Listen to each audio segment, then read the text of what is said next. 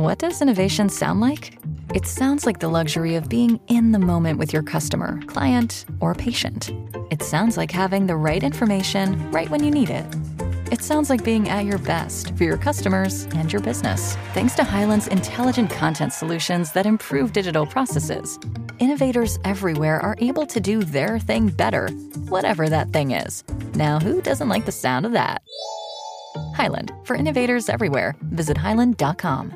Have you found the keys to unlock your best trip? On a Trafalgar tour, you unlock more than just the world. We give you the keys to discover real connections and one-of-a-kind experiences. It all starts with expert itineraries where everything is taken care of. With Trafalgar, your money goes further, and so do you. Unlock your best self. Discover more at trafalgar.com/unlock. That's TRAFALGAR.com/unlock.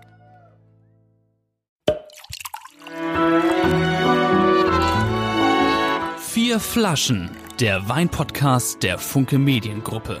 Der Podcast Vier Flaschen wird unterstützt von Silkes Weinkeller, dem exklusiven Partner in Sachen Wein. Alle vorgestellten Vorzugspakete bekommt ihr versandkostenfrei unter www.silkes-weinkeller.de. Frohes neues Jahr, alle zusammen und Ni Hao. Wenn ihr wissen möchtet, wo Küchengötter wie Tim Raue, Tim Mälzer, Johann Lafer und unser 3-Sterne-Wunderkind Kevin Fehling essen gehen, dann sperrt die Lauscher auf, denn sie gehen zu unseren heutigen Gästen. Und das sind Mary-Ann und Dennis Kwong. Die beiden haben in Hamburg das älteste chinesische Restaurant der Stadt. Es liegt direkt am Hauptbahnhof und existiert bereits seit 1969. 1964, sorry. Und ganz oben da auf der Speisekarte steht die Peking-Ente.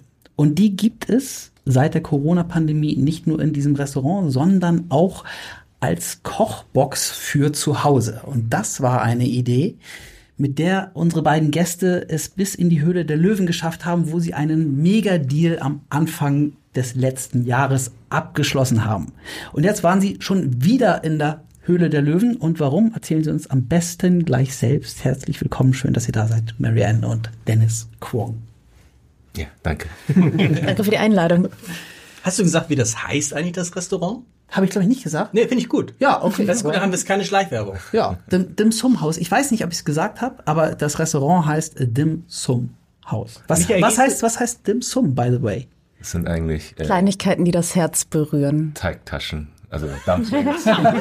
Mary emotional und die so Teigtaschen. Nee, also ja, das sind Teigtaschen. Ja. Also das ist der Oberbegriff für, aber es ist nicht nur Teigtaschen. Dim Sum, das bedeutet eben eigentlich wörtlich übersetzt das Herz berühren auf Chinesisch. Mhm. Und darunter sind zum Beispiel Teigtaschen, es können aber auch andere Kleinigkeiten Tapas sein. Ne? Ja, eigentlich so wie Tapas. Okay. Ich habe das vor kurzem eigentlich für mich entdeckt, weil bisher war ich immer nur so China-Restaurant-mäßig Standard. Aber ich war bei Manoir und Herr He, euer Nachbar.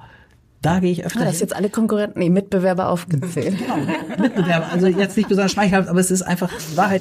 Ich hatte das noch nicht so richtig auf dem Zettel, aber ich würde super gerne mal, nachdem ich das jetzt mir alles angeschaut habe, mal vorbeikommen, wenn er mich nach diesem Podcast noch eingeladen.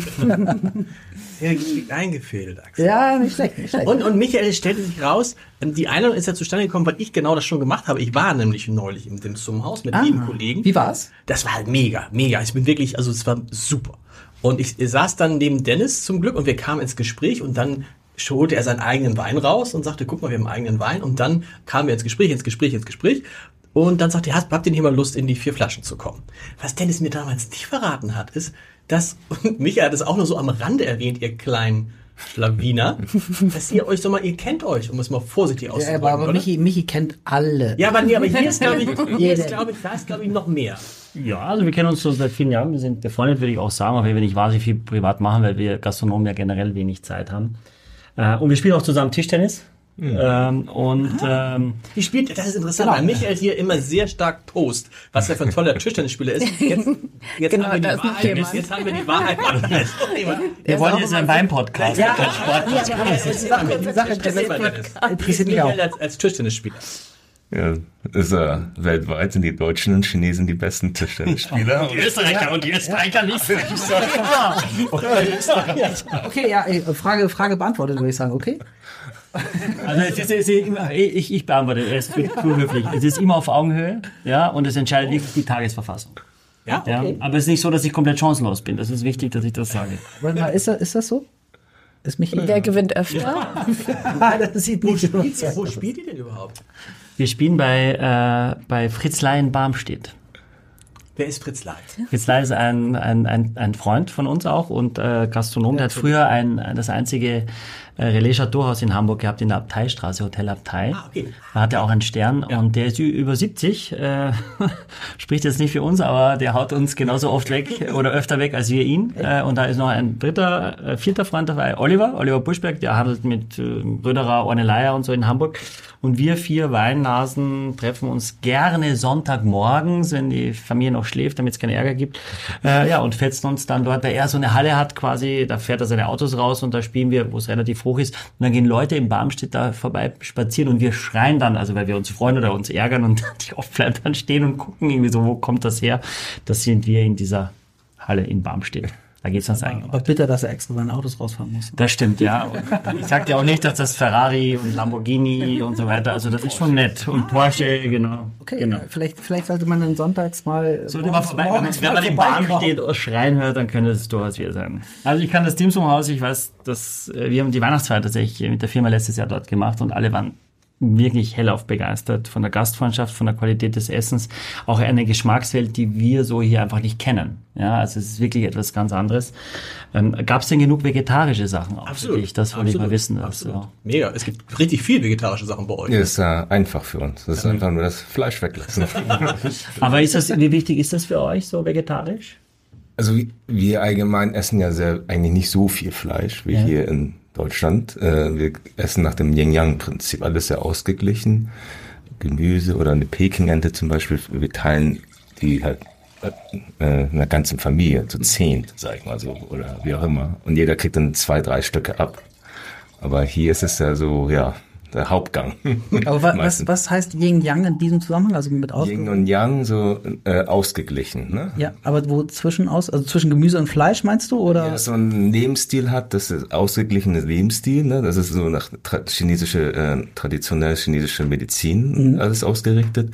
Dass man, wenn man jetzt immer raucht und immer gestresst ist, dass man dann nicht zu viel frittierte Sachen essen darf, weil das gibt's dann halt Feuer und heiß und kühl im Körper.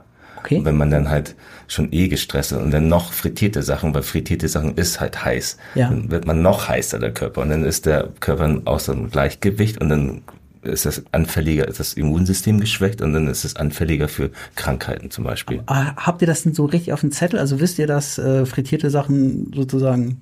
Also das wurde mir unsere Omis oder unsere Eltern haben uns das immer eingeprägt, ne? Okay. Dass man jetzt, wenn man jetzt auch kaltes Wasser ist eigentlich auch nicht gut, wenn man aufsteht und dann sofort kaltes Wasser trinkt, dann raubt man dem Körper Energie weg. Mhm. Das hört sich alles so nach Hokuspokus eigentlich an, aber es hat schon irgendwie einen Sinn, finde ich. Ja.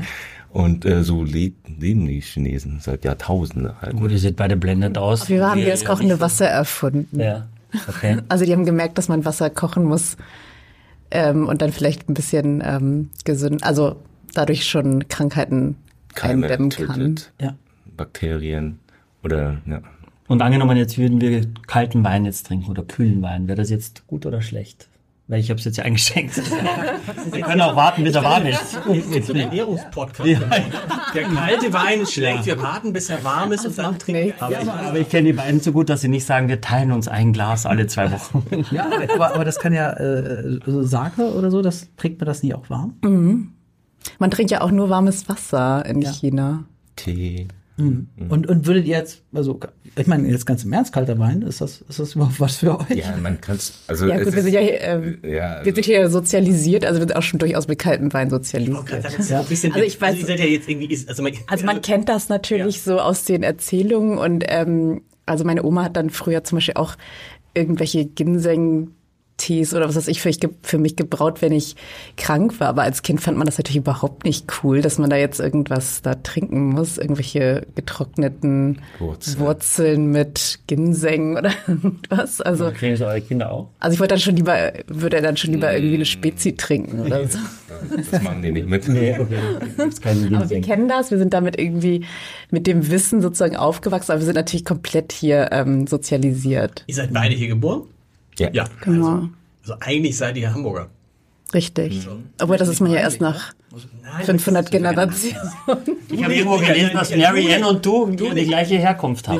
Das stimmt ja auch nicht. Mary-Ann kommt aus der Stadt, in der ich jetzt lebe. Ah, also die ist Nachbarstadt von der Stadt ist, in der du wohnst. Ja, lebst. Und immer noch haben wir uns irgendwie nicht da getroffen. Das stimmt, ja. Und sag mal, das stimmt es eigentlich, dass das viel so en passant, dass heute Abend offensichtlich ein großes, wie Dennis, ich zitiere Dennis, Besäufnis ansteht im Hause Anselon. Wir sind offensichtlich nicht, oder du bist wahrscheinlich eingeladen. Ich Gelage. Ich sagen dürfen. Wir treffen uns in einer gewissen Regelmäßigkeit quasi mit anderen Weinmenschen auch aus der Stadt, aber eher Profis. Quasi keine Hobbytrinker, sondern echte Pros. Sehr gerne. Ja, und deswegen, ich würde also gern gleich anfangen. Ich würde vorweg, bevor wir den ersten Wein trinken, euch fragen, wie relevant oder wie wichtig ist denn Wein bei euch im Restaurant? Also jetzt als Getränk, als Verkaufseinheit. Also eigentlich, meine Eltern haben den Laden 40, 50 Jahre lang geführt. So Wein war eigentlich so, also Essen war so das Hauptsächliche. Ohne Wein gab es gar keinen Wein? Doch schon, aber so stiefmütterlich behandelt. Great Wall. Ja, irgendwie so einen einfachen Wein, und die haben sich damit auch nicht auseinandergesetzt, weil Papa trinkt, also meine Eltern trinken gar keinen Alkohol. Ja, die meisten Südchinesen trinken eigentlich keinen Alkohol. Weil ist es anders mit den Nordchinesen? Die vertragen ja auch nichts. West-Ost-Chinesen, also ist das so, dass das? Ja, ich vergleiche das immer so wie hier in Europa, im Norden, ne, die Skandinavier, und im Süden die Italiener. Ja. Ne? Und China ist ja groß. Ja, naja, riesig. Und im Norden ist es halt sehr viel kälter, da essen die auch anders, da essen die deftiger, so Shanghai-Küche, aus Peking zum Beispiel die Küche, ist ja sehr deftig, dann immer eine Peking-Ente, oder auch kochen auch sehr viel mit Schweinebauch, ne? Und dementsprechend, die trinken sehr viel Baijiu, dieser Hirse-Schnaps. Hirse-Schnaps, ja. Das ist so wie der Wodka in Russland, ne? Und die können trinken.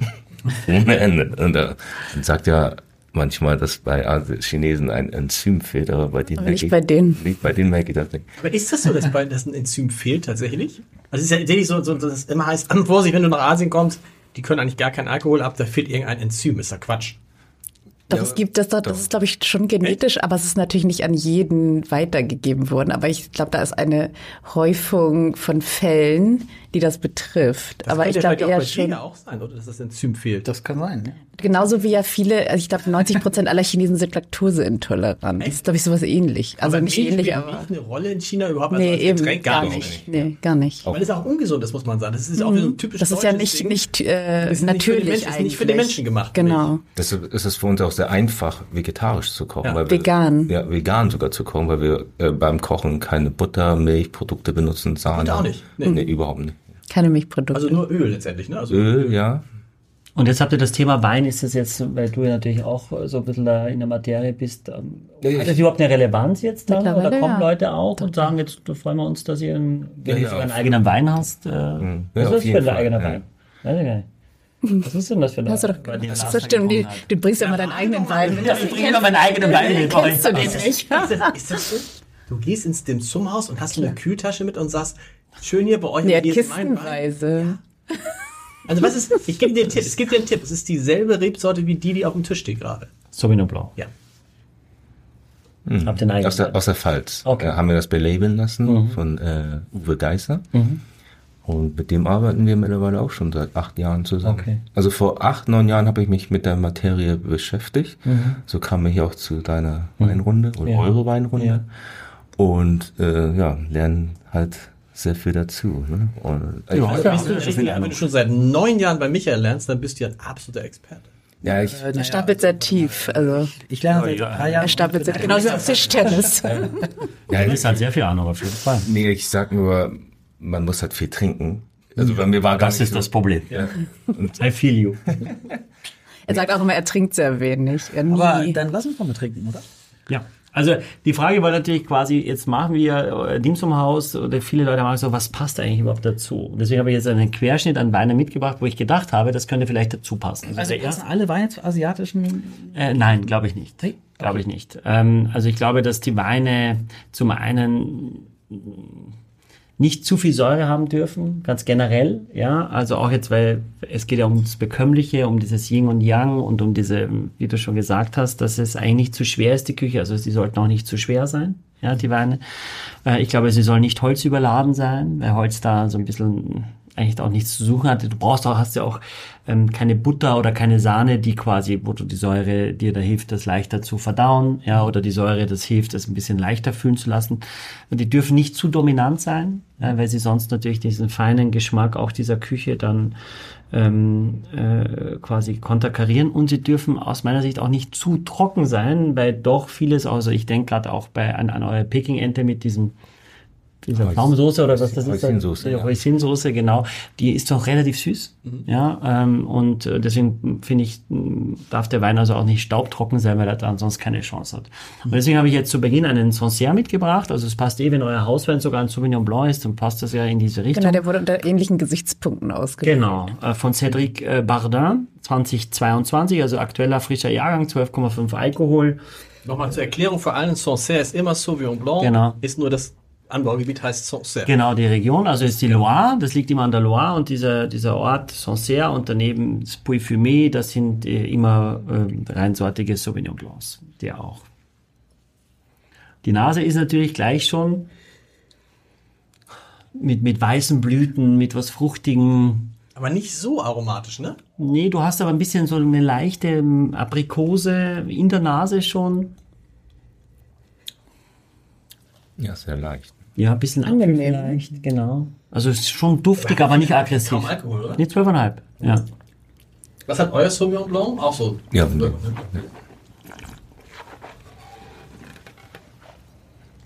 Weil als wir da waren, der knallte doch ganz schön rein, der Sauvignon Blanc. Lag aber vielleicht, habe ich hinterher gedacht, auf der Menge. Ja, wie war's denn?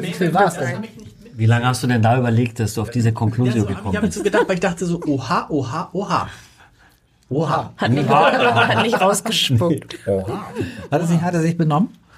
Gut. Ja. Verständlich. Ja. Was ich habe ja kaum was gegessen, das ist alles gut. Alle aßen Peking-Ente und ich aß die Beilagen, aber auch sehr lecker. Okay. Also der Wein ist frisch, fruchtig, fröhlich, trocken, aber nicht staubtrocken. Hat wahrscheinlich so 5-6 Gramm Rastzucker. Geht das so? Ist es ein bisschen wie eurer Wein auch? Oder ist es so? Geht es so ein bisschen in diese Richtung? Geht in diese Richtung. Das ist auch oder ist schon noch ein bisschen nicht ganz so trocken, nicht ganz, der ist ja hier, der ist auch so ein bisschen, also der ist halt wirklich trocken, ne? Das ist jetzt nicht so, dass man, wenn jetzt jemand, also wenn meine Frau, die Sauvignon Blanc liebt, wenn ich damit nach Hause käme, würde sie sagen, hol noch mal einen anderen. Okay. Also wenn du, der klassische aromatische Sauvignon Blanc, der Claudi Welttrinker, der 100 Welttrinker wissen muss, dann sagst du hier, aber das macht das gerade angenehm, finde ich. Ja, also, wenn du sagst, mir ist das alles zu überladen und zu aromatisch, dann ist das super. Also ich finde, er soll in dem Fall jetzt auch das Essen ja begleiten und nicht dominieren. Mhm. Na, ich finde, er hat so eine Eleganz. Ich finde, der Wein hat so eine Klasse, er nimmt sich zurück, er hat diese Frucht, ja, aber dann wird er schön trocken raus, ist nicht aufdringlich, die Säure ist nicht zu resch. Also ich finde, das ist eine sehr runde, angenehme Sache. Kostet auch schon 22 €, also ist ja schon, und das ist auch leider etwas, Sancerre ist automatisch, man zahlt den Namen auch mit. Mhm. Es gibt tolle Sauvignon Blancs, auch aus der Pfalz, auch aus Österreich und, aber Sancerre ist sowas Klingendes und sowas, ne? Und auch immer noch etwas, wenn Leute kommen, also auch bei uns noch ständig, das, ne, machen Sie uns mal einen schönen Sancerre auf. Ja. Also das funktioniert immer. Dann sagen alle, ein Sancerre. Und die meisten Leute wissen nicht, dass es Sauvignon Blanc ist. Weißt du, sie denken wie, und was ich finde, so ein bisschen, ich will jetzt nicht Wasser in den Wein gießen, aber doch, ich finde, er hat bei mir sowas so ein bisschen, kennt ihr das, wenn man früher dieses gefrorene Eis hatte in so einer Tüte und das war aufgetaut? Ich finde, so schmeckt er. Ja. Er hat so ein bisschen was Wässriges. Ich finde so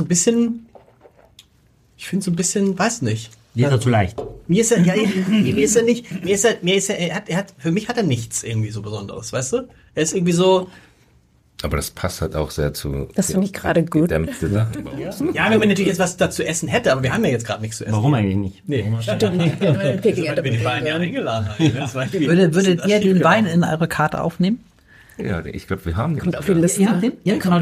Aber an einer versteckten Karte, nicht offiziell. Oh. Wie es gibt der Polyphomie. Ja, genau. Also in dem Grund ist das schwer zu bekommen. Also ihr habt eine versteckte Weinkarte? Oder? Ja, und wie kriegt man die dann, wenn man so einen Codewort sagt? Ja, genau. Dimitris Akropolis Moskau. Ja, genau. Kennt ihr das auch von Eis am Stier? Ja. Family and Friends.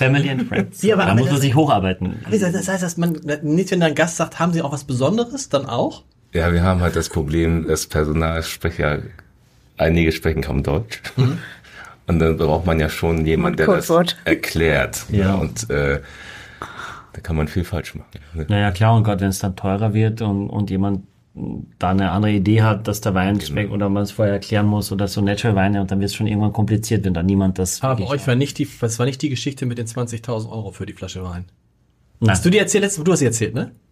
Wer hat sie erzählt? Ich nicht. Hast du die erzählt, Michael?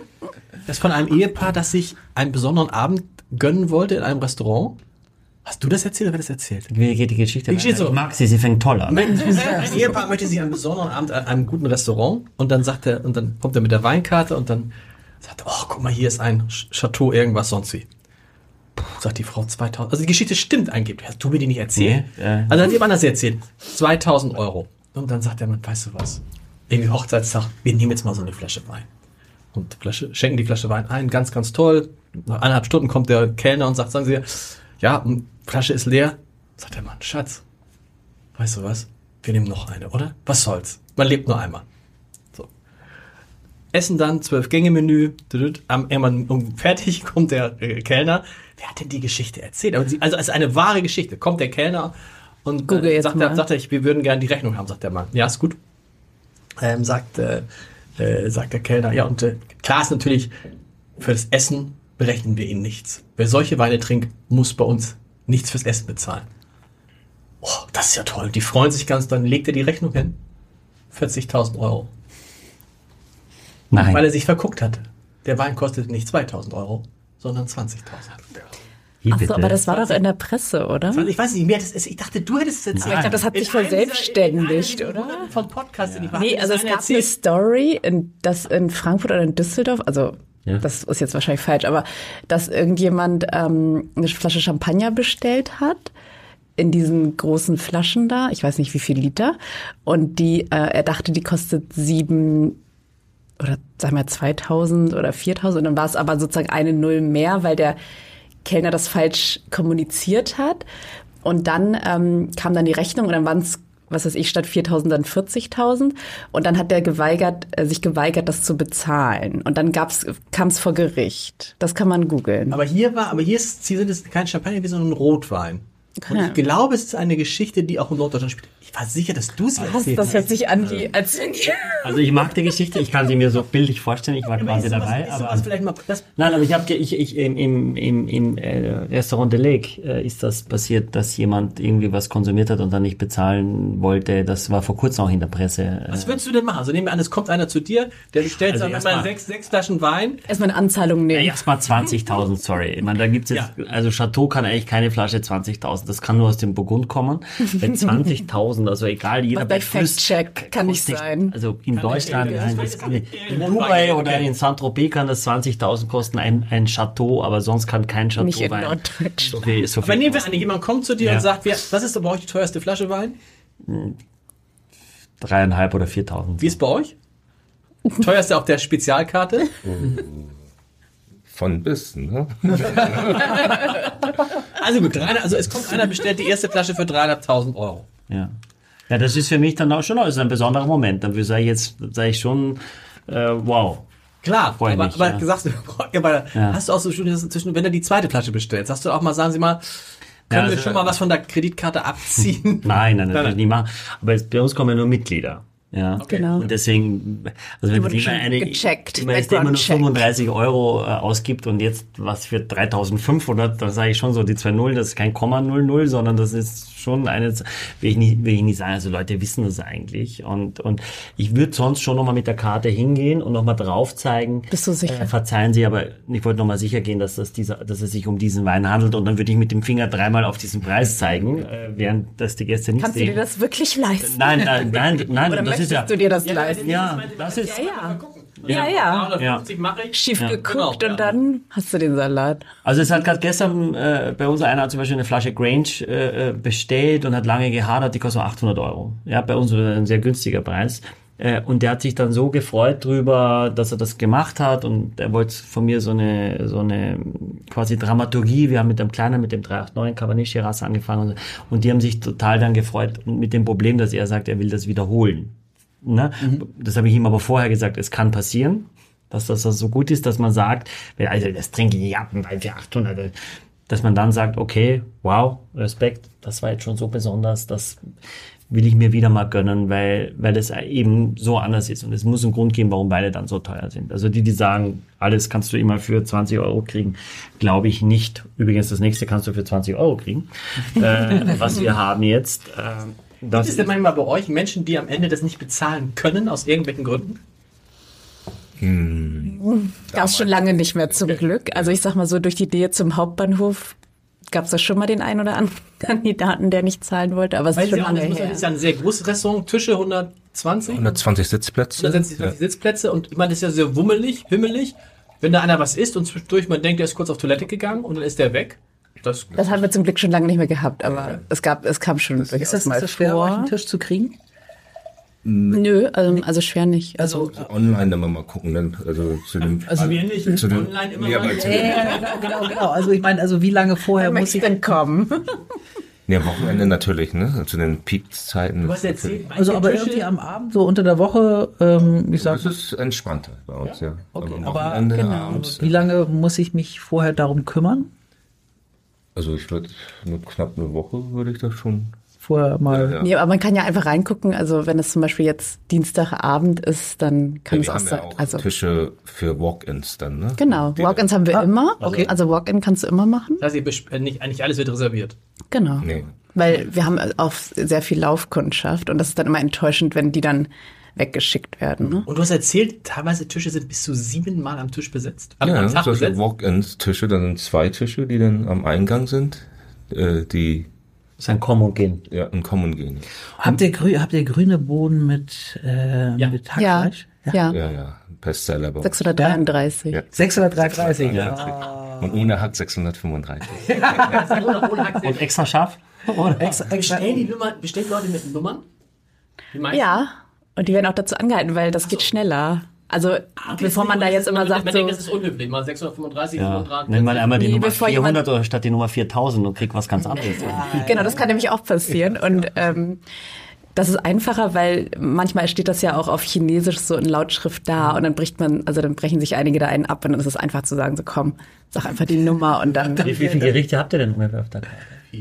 Ja, viele. 100, Hunderte. 50, 200. Oh, wow. Ja, aber naja, vieles wiederholt sich halt. Ja, klar. Mit anderen Konstellationen. Rindfleisch mit Brokkoli, Schweinefleisch mit Brokkoli, Hühnerfleisch mit Brokkoli. Das sind schon mal 3 Gerichte. Und wie ist das eigentlich, wenn Leute kommen? Weil da war ich manchmal versucht, bei so einer Karte irgendwie zu sagen, könnt ihr mir nicht irgendwie was empfehlen? Habt ihr darauf Bock oder seid ihr da eher... Ja, wir haben da so eine Seite mit Signature Dishes. Okay. Wir haben Empfehlungen. Also das ist eine Seite mit Empfehlungen. Dadurch, dass eben einige... ich sag mal, nicht so eloquent sind von den Kellnern, gibt es dann auch eine Seite, wo unsere Empfehlungen schon drauf sind. Cool. Also an der zweiten Seite die mit den Bildern. Ja, genau. Kann man auch nicht aufzeigen. Das sind Bilder. Die mit den Bildern, ja. Da stört sich die Schweiz, dass er sich genauso aussieht wie auf dem Bild. Das ist eigentlich ein No-Go, aber ich sag mal, in unserem speziellen Fall hilft es, weil einige können sich das ja auch nicht vorstellen. Und die können sich nichts darunter vorstellen. Halt. Genau, ja. Und viele sagen dann so, ich möchte genau sowas wie, ich möchte diese Bohnen mit Hack, und also das ist jetzt so in dem Fall relativ easy, aber wenn dann irgendwelche Leute kommen und sagen, ich möchte das mit, also dann ist es einfacher, man guckt einfach auf das Bild und sagt, ach ja, so sah das aus. Und wie ist das preistechnisch bei euch? Also ist das mit ich sag mal, es ist sehr, pro Person? Also wir sind so, es ist schon sehr klassenlos, bürgerlich, ja. Also nicht so wie bei dir. Nein. Michael, hat sie auf mich gezeigt? Also es ist nicht so exklusiv, nein. Ja. Also wir sind wirklich sehr von bis, ne? Wir haben klassenlos. Also es ist einfach, ne? Jeder kann bei uns essen. Und aber ich meine, wird man, also wenn ich jetzt hingehe mit meiner Freundin, werde ich für 60 Euro da was... Kriegen für zwei oder ist das eher so 120? Das kommt jetzt mit der Mehrwertsteuererhöhung schon in dem Jahr. Ja. Also komm, dann möchtest du auch was als eine Vorspeise? Möchtest du auch was essen? Naja, gut, nee. Also 60 zu zweit, Axel? Ja. Also mit Getränk? Ja, sowas. Also willst du mal richtig krachen lassen? Ich will es mal richtig krachen lassen. Naja, ich meine, das wäre natürlich sehr günstig sozusagen. Ja, aber ich denke, wann hast du denn zuletzt 60 zu zweit, also außer... Am Falafelstrich auf der Schanze. Kennt ihr, das ist böse gemacht. Tolle Falafel. Der Falafelstrich heißt die Schanze, weil da ganz viele gute Falafel-Leben nebeneinander sind. Ja, die Schanzenstraße ist... Ja, hast du das schon mal gehört? Ja. Aber das ist tatsächlich so, was ich normalerweise zahle, wenn ich ins... Kommst du mit 60 Euro, gar nicht böse gemacht, kommst du mit 60 Euro echt aus? Das ist echt respektabel, weil... Ja, ich meine, ich wohne ja auch in Bordesholm, ne? Das ist so bei Kiel auf dem Land und da gibt's dann halt so... Da sind die Mieten günstig. Da sind die Mieten sehr günstig deswegen bin ich davon gewohnt. Ich will einfach nur wissen, ist das jetzt, ist das jetzt ein Laden, wo ich sagen muss, okay, das leiste ich mir wirklich und da gehe ich mal hin? Nee. Also so nach dem Motto. Nee, das ist so ein, ich würde sagen, man kann schon everyday, Laden, ne? Also Durchschnittskosten, ich sag mal, knapp 40 pro Person. Ja, okay. Ja. So 40, 45. Aber wenn du jetzt ein Hummer bestellst, ist es natürlich höher. Oder die Peking-Ente. Hummer? Ja, klar. Haben wir auch, okay. Ja. Du und diese ganzen Spitzenköche, die kommen zu euch, hat sich das ergeben, dass die das alles so abfeiern? Und man liest es ja immer wieder auch mal, wenn so die Top-Köche ihre Lieblingsrestaurants, da seid ihr sehr oft dabei. Ne? Also sind das kompliziertere Gäste als andere Gäste? Oder kriegen die gleich wie? Ja, bei uns ist man ziemlich inkognito, weil keiner kennt dich. Keiner kennt dich. So, die lesen alle nicht die Bunte und die Gala. Ja, bei uns das ist ja so wie, meine Mutter ist da jeden Tag zum Beispiel und die liest sowas halt nicht. Also das ist ja ganz... Die behandeln den Tim Raue wie jeden anderen. Den kennt man mittlerweile schon jetzt. Ja, Tim weiß ich jetzt mittlerweile, Tim Raue, weil... Wir haben das ja selber nicht mitbekommen, dass der da war. Wir haben das nur in der Zeitung gelesen. Das ist ja lustig. Er hat's in der Zeitung. Aber jetzt seid ihr ja selber Promis. Ich meine, Höhle der Löwen schauen ja sehr viele Menschen, das war in allen Medien, ihr seid ja richtig viral gegangen. Das interessiert mich nämlich sehr, weil ich gucke das auch, wenn ich Zeit habe, total gerne. Wie habt ihr euch da beworben oder wie haben die euch, wie kommt man da? Wir hatten das ja, ich sag mal, vom Anfang, wir haben den Laden ja vor ungefähr 12 Jahren mehr oder weniger nicht übernommen, aber sind wir mehr involviert. Mhm. Und meine Eltern haben das ja schon seit 50 Jahren gemacht, damals. Und das war 90% der Gäste waren Chinesen bei uns. Also unter Chinesen war das eine Institution, schon immer bekannt gewesen. Das Essen war schon immer gleich gewesen. Die Nummern, die wir eben gerade aufgezählt haben, die gab es auch schon seit vor 40, 50 Jahren. Wahnsinn. Ja, die Peking-Ente 135, die Buhn 635 oder 633, die gab es schon, die Nummern. So, und für uns war das so eine Mission. Also Papa wollte vor 12 Jahren aufhören. Mhm. Durch St. Georg, Gentrifizierung, Miete verdreifacht etc., also hat er keine Lust mehr gehabt. Und auch, er ist jetzt ja auch dieses Jahr 83, vor 10 Jahren war er schon 72, dachte so, ja Dennis, so ist die Lage und keine Lust mehr. Ne? Und dann fand ich das mit Mary so schade. Ne?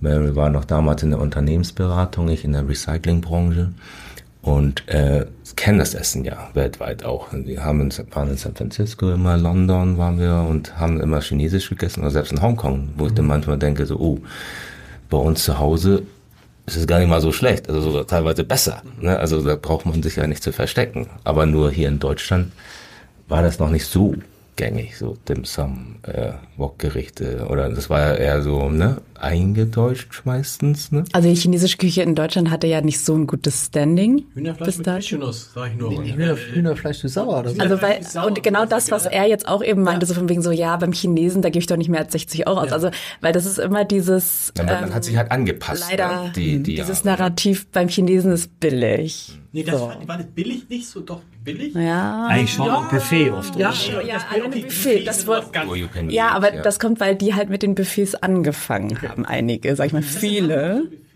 Oh, Pinneberg mit der direkt bei der Ausfahrt, Pinneberg. bei Schuhe. Da bin ich noch nie rein. Bei Schuhe. Da daneben gibt es ein Buffet-Restaurant. Weihnachten. Ich glaube, es war vorher ein Elektromarkt. Guck, er geht da hin.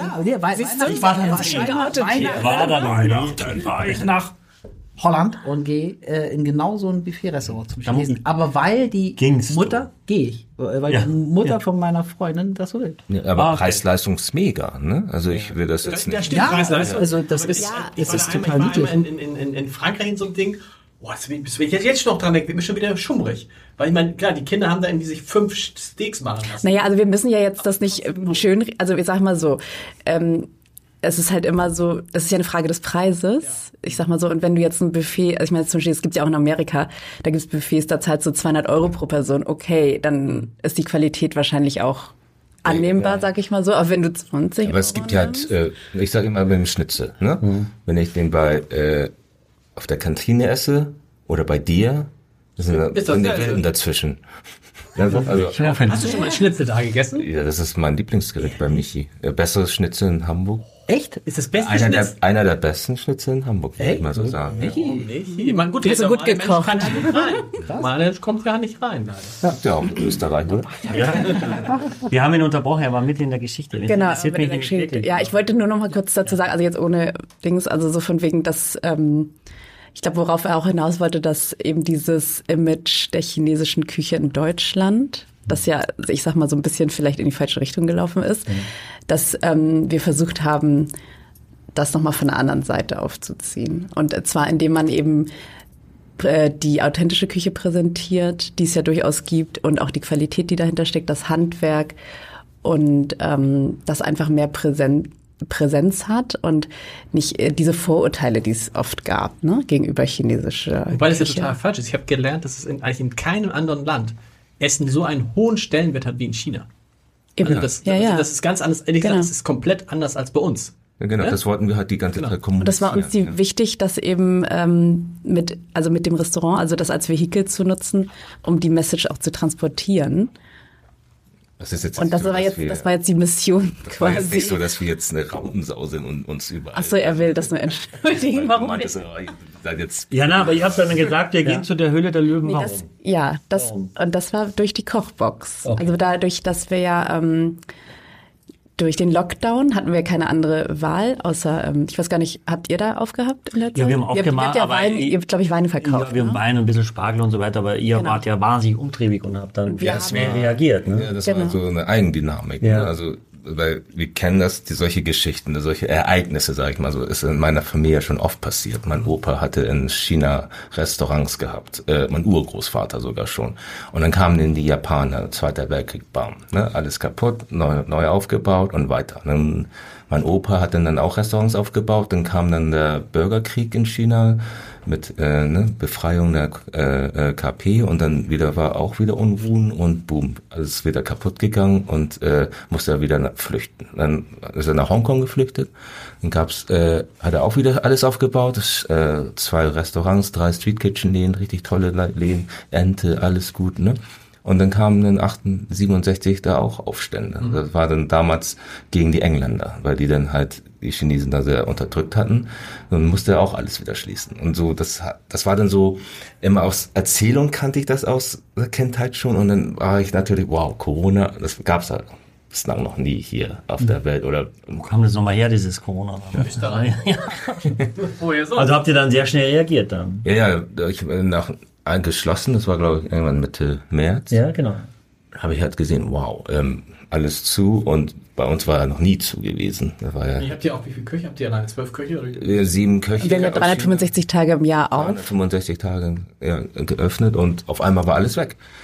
Und dann dachte ich so, nee, das geht so nicht. Also da müssen wir was machen. Wir waren auch einer der ersten. Zuerst haben wir außer Haus gemacht. Ja, wir waren auch einer der ersten, die wieder aufgemacht haben, Anfang April schon. Das war dann so, 7 Köche haben dann irgendwie 5 Gerichte gekocht am Tag und haben mit Däumchen gedreht. Und dachte ich so, okay, nee, Weil ich war zu Hause auch gelangweilt von meinem Essen. Ich habe Steak gekocht, Spaghetti, alles Mögliche. Und irgendwann dachte ich so, oh nee, dieses Chinesische, da war ich im Restaurant. Und beim ersten Lockdown ging's noch. Da habe ich da richtig gefeiert. Hat sich auch noch gefreut. Dass ich da wieder chinesisches Essen, Ente und so weiter. Und dann dachte ich so, nee, das müssen wir transferieren. Und so hatten wir dann mit der Peking-Ente angefangen. Also dann war dann halt so, okay, wie, weil... Nee, es hat sich dann rausgestellt, dass beim Außerhausverkauf natürlich die Peking-Ente einer der Top-Gerichte war. Weil auch einfach durch einfach nur aufwärmen, Soßen dazu fertig. Ja, das, am Anfang war das noch nicht so weit. Das war eine. Nee, da haben wir das Ganze mal außer Haus schön geschnitten, angeboten. Aber dann hatte sich rausgestellt, dass es logistisch einfach der Wahnsinn war. Wir haben um 18 Uhr aufgemacht, was ja auch schon ein Fehler war, weil dann stand um 18 Uhr da schon die Schlangen vor der Tür und jeder wollte eine Peking-Ente haben. Okay. Und eine Peking-Ente zu zerschneiden und zu tranchieren fachgerecht, das dauert 15 bis 20 Minuten pro Ente. Und dann standen die Leute da 2-3 Stunden vor der Tür und waren natürlich dann schon so... Haben angesteckt wieder an den... so einen Hals gehabt, bis sie dann irgendwie nach 2 Stunden dann ihre Sachen da in Empfang nehmen konnten. Und so kam es dann dazu, dass wir gesagt haben, okay, ja, also es kam jetzt nicht von heute auf morgen, aber man hat dann immer mehr Erfahrungswerte dann irgendwie gesammelt und dann kam man irgendwann drauf... Es wäre ja schlau, oder einige haben ja auch angerufen, die kamen dann irgendwie aus Buxtehude angefahren oder aus Lüneburg und meinten dann so, ja, du brauchst mir das gar nicht heiß zu geben, gib mir das Ding kalt, ich steck das sowieso dann zu Hause nochmal in den Ofen, bis ich in Buxtehude bin, ist das ja eh kalt. So, und dann sind wir da auf die Idee gekommen, dann könnte man es ja auch gleich kalt anbieten, dass die Leute den letzten Step zu Hause dann machen, ne? Dann schmeckt es sowieso besser, als wenn sie dann noch mit dem Ding da durch die Gegend fahren. Wisst ihr, wie viel Enten ihr verkauft habt in der Corona-Phase? Das war schon 5-stellig. Also bundesweit verschickt. Und dann gab es auch sogar noch Weihnachtsfeiern mit der Ente. Da haben die dann irgendwie 200-300 Stück Kochboxen bestellt und dann europaweit hatten wir die verschickt. Irgendwie. Ja, haben sie dann Zoom-Meeting gemacht, dass die Ente gekocht haben. Und zum Höhepunkt kam dann mein Koch hoch und hat die dann nochmal live tranchiert im Zoom-Meeting. Wenn ich jetzt sage, okay, ich möchte jetzt, gut, jetzt ist die Feiertage gerade durch, aber wenn ich jetzt eine Peking-Ente hätte, was weiß ich, zu Weihnachten machen wollen oder so, also wo würde ich die denn jetzt kriegen? Bei euch im Restaurant? Entweder bei uns im Laden, kannst du sie abholen. Ja. Oder bei Edeka. Ist ja so, ne, oder? Bei City ist die. Auf jeden Fall. Und aber ansonsten Internetshop, ne, www.marykwong.de. Okay. Genau, wir machen das. Es ist ja dann so gewesen, dass wir, das war ja eigentlich so eine Lockdown-Idee und dann haben wir gemerkt, dass es auch nach dem Lockdown immer noch funktioniert, weil es doch relativ schwer ist, in einigen Teilen Deutschlands oder in großen Teilen Deutschlands an so ein authentisches Gericht ranzukommen. Wir haben ja immer richtig viel Feedback bekommen. Wir haben ja sogar so Leute aus München, die bestellen. Ja. Wo man denkt, so München, das ist irgendwie aber dann, jetzt kein Niemandsland. Wie viel vorher, also wenn ich jetzt da bestelle. Also was zahle ich einmal? 89 € eine Ente, Kochbox inklusive Overnight Express Versand und Bambuskörbchen und die ganzen Utensilien, Soßen und Pfannkrüchlein. Und wenn ich heute bestelle, kriege ich die dann morgen oder? Nee, wir verschicken zweimal die Woche. Genau. Mittwochs und Freitags sind Liefertage, also genau. Entweder zum Wochenende oder eben. Der Wein ist jetzt schön warm, also man kann die jetzt trinken. Ja, der braucht auch mehr Temperatur. Und dann lief das so gut und dann habt ihr gedacht, dann können wir auch zu den Höhle der Löwen gehen. Genau. Ja, ihr seid ja umtriebige Menschen und dachte, da gucken ein paar Millionen Menschen. Ja, wir haben halt bemerkt, dass jedes Mal, wenn wir eine Veröffentlichung hatten, ein Podcast oder eine Zeitung oder ein Foodmagazin, dann war dann eine Anfrage da und die waren alle so begeistert und dann dachten wir so, ja, irgendwie müssen wir mehr Aufmerksamkeit. Mehr Leute damit begeistern. Wie sind wir dann darauf gekommen? So neben den Peking-Enten haben wir auch genauso viele Kochboxen als Dim Sum Dumplings verschickt im tiefgefrorenen Zustand. Auch Bohnen mit Hack? Wir haben Garnelen.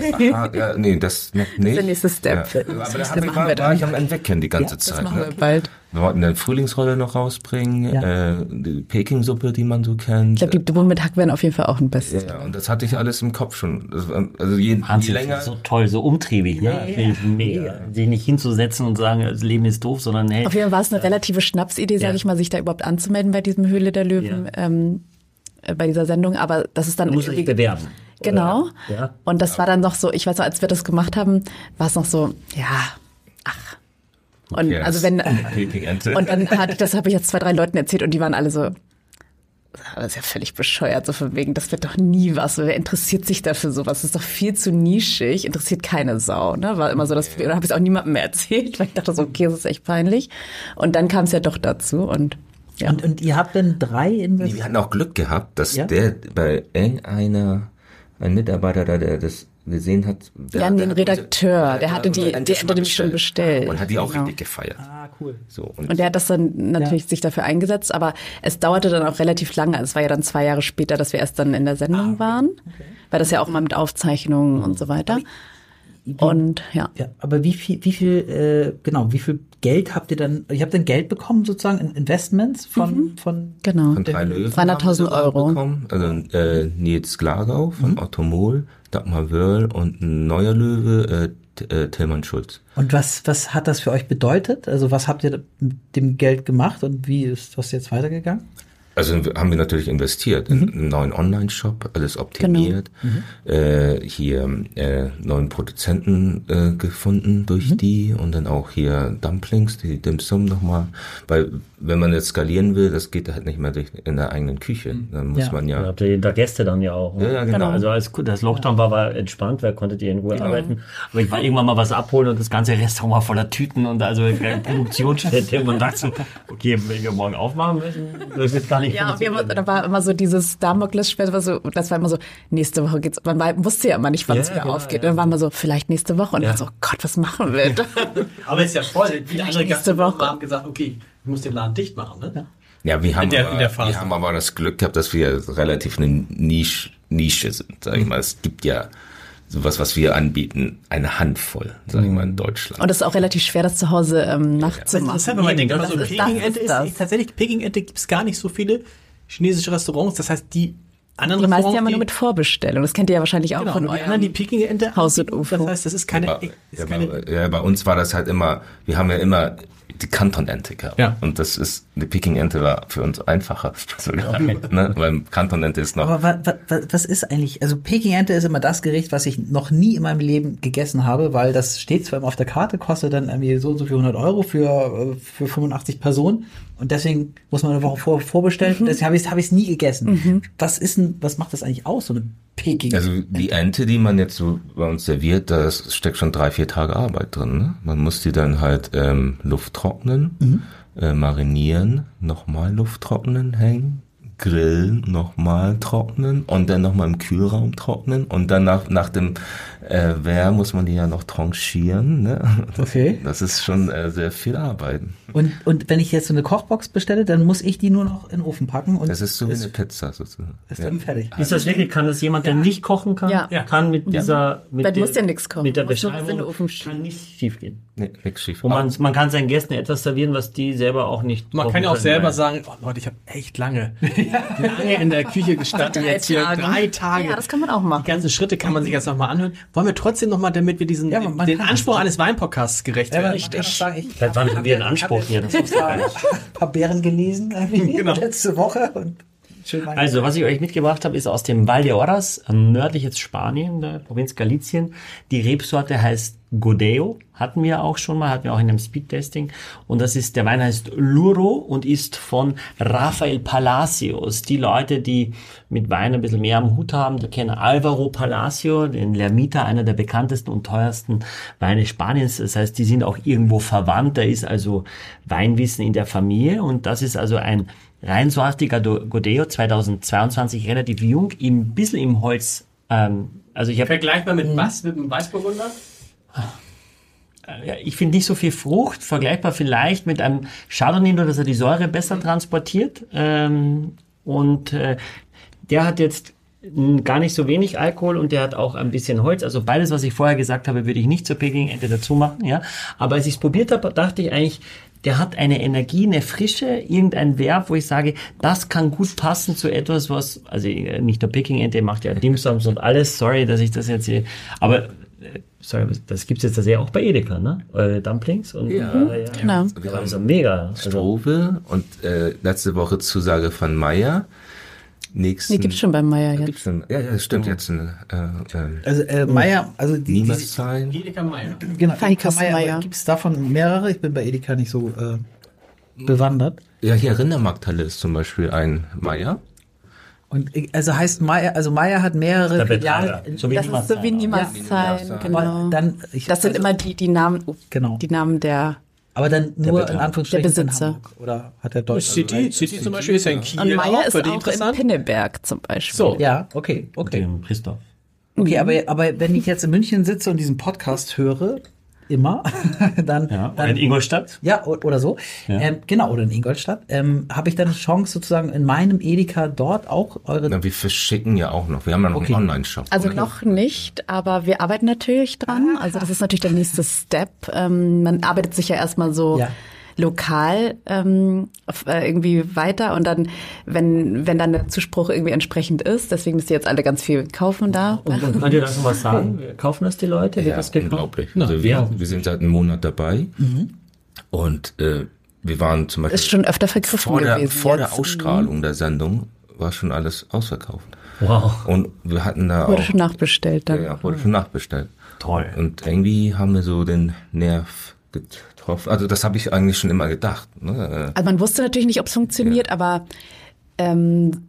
man konnte es sich so, also man hat es sozusagen angenommen, weil Dim Sum oder Dumplings an sich, das ist ja mittlerweile schon in der Mitte der Gesellschaft, sag ich mal, angekommen. Mhm. Also es ist ja nicht mehr so, dass du jetzt vor 10 Jahren hätte man noch irgendwie ein Fass aufmachen müssen und sagen müssen, das ist zum Beispiel, besteht aus. Wir haben viel Pionierarbeit geleistet. Also musste ja irgendwie eine riesen Erklärung dazu liefern. Und jetzt, wenn du sagst, irgendwie Dumplings, Teigtaschen, dann sagen alle so, ja, stimmt, und jetzt schmeckt es raus, was gute Teigtaschen sind, was nicht so gute. Ne? Aber wenn ihr die Bohnen mit Hack macht, so dann wirklich, dann könnt ihr...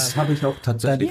Ja. Was hast du denn mit den Bohnen mit Hack? Aber das ist, du bist nicht der Einzige, der das gut findet. Natürlich. Ja, aber die Bohnen waren mega. Also ohne Hack. 635. Viele Leute gut. Das ist schon richtig. Das ist, aber ich sage ohne Hack, ne? Das ist mit Hack. 635 ist mit Hack? Ich hatte 35 ohne Hack. Da wir ja im Podcast sind, du hast es ja dankenswerterweise erwähnt, wollte ich jetzt einmal noch über den Wein sprechen, weil sonst kriege ich echt Hunger. Ich bin hier hungrig hergekommen. Ich bin hier die Kalverkostung. Der Wein ist sehr zurückhaltend, ne? Ein zurückhaltender Wein. Also hier ist für mich was ich total schön finde, ist so diese Zitrusfrucht, die trotz dieses Holzeinsatzes erstmal da ist. Und ich finde, Zitrus verbinde ich sehr oft eben mit der asiatischen Küche, dieses Frische, dadurch die Säure reinzukriegen. Und dann ist er nicht zu cremig, ja, und auch nicht zu dominant in irgendeine Richtung. Das Holz gibt ihm einfach so ein bisschen eine breitere Schultern. Aber man muss was dazu essen. Ne? Ich glaube, eine trinken ist, glaube ich, das ist eine Herausforderung. Obwohl ich muss sagen, also Zitrus habe ich alles nicht. Ich muss sagen, du hast echt Talent. Oh. Alles schmeckt hier gut. Und das passt echt. Also das wäre sehr gerne. Ich soll das dann schreiben.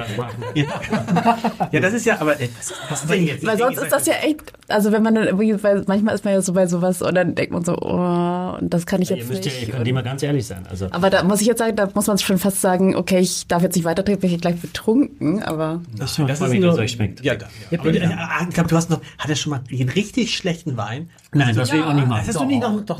Dass du ihn nicht magst.